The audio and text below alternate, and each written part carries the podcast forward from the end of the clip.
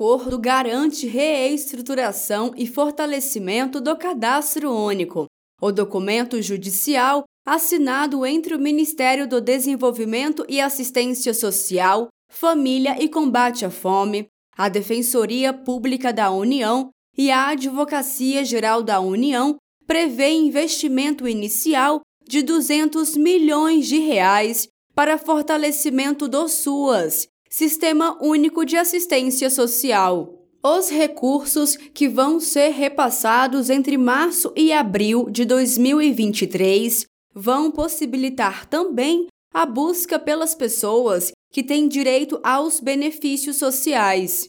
O ministro do Desenvolvimento e Assistência Social, Família e Combate à Fome, Wellington Dias, celebra a parceria e relembra que o direito à assistência social foi negado no governo anterior, mas agora vai ser destravado. Com a atualização da ferramenta, vai ser possível verificar o cidadão que preenche os requisitos para receber o benefício e aqueles que fazem parte, só que de forma indevida.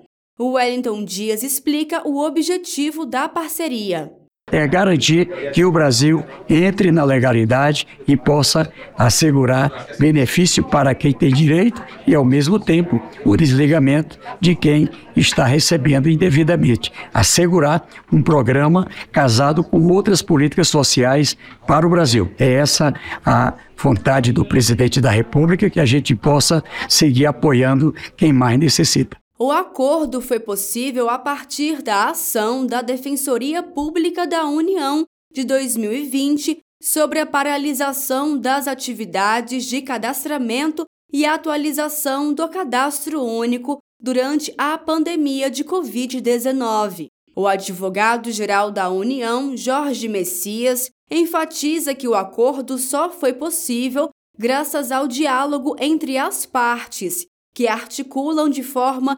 intersetorial. Messias falou ainda que a busca do diálogo é uma marca do presidente Lula e ela faz parte de toda a gestão do governo.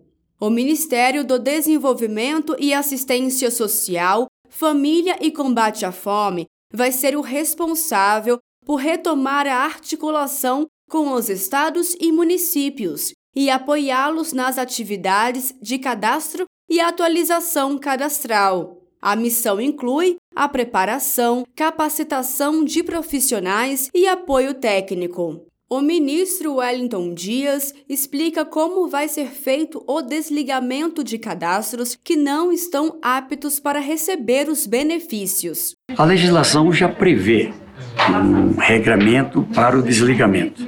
No primeiro momento, um bloqueio.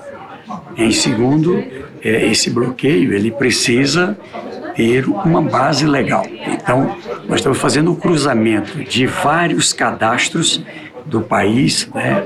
cadastros numa base de dados ali da Caixa Econômica, daquilo que vem dessa rede de 12 mil pontos da assistência social em todos os municípios do Brasil, o DataPrev, é, a CEPRO, né, informações da saúde, da educação. E com base nesse cruzamento de dados, é possível já uma tomada de decisão. Quem é que tem uma renda não é, é que está acima do requisito para o Bolsa Família? Você, com isso, faz o bloqueio.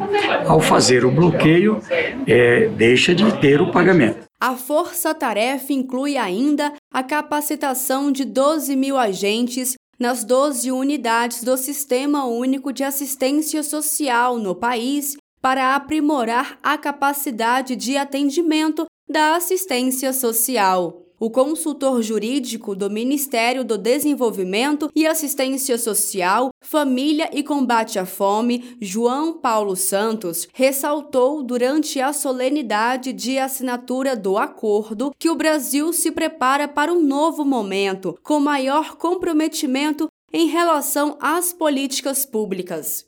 De Brasília, Thaisa Vitória.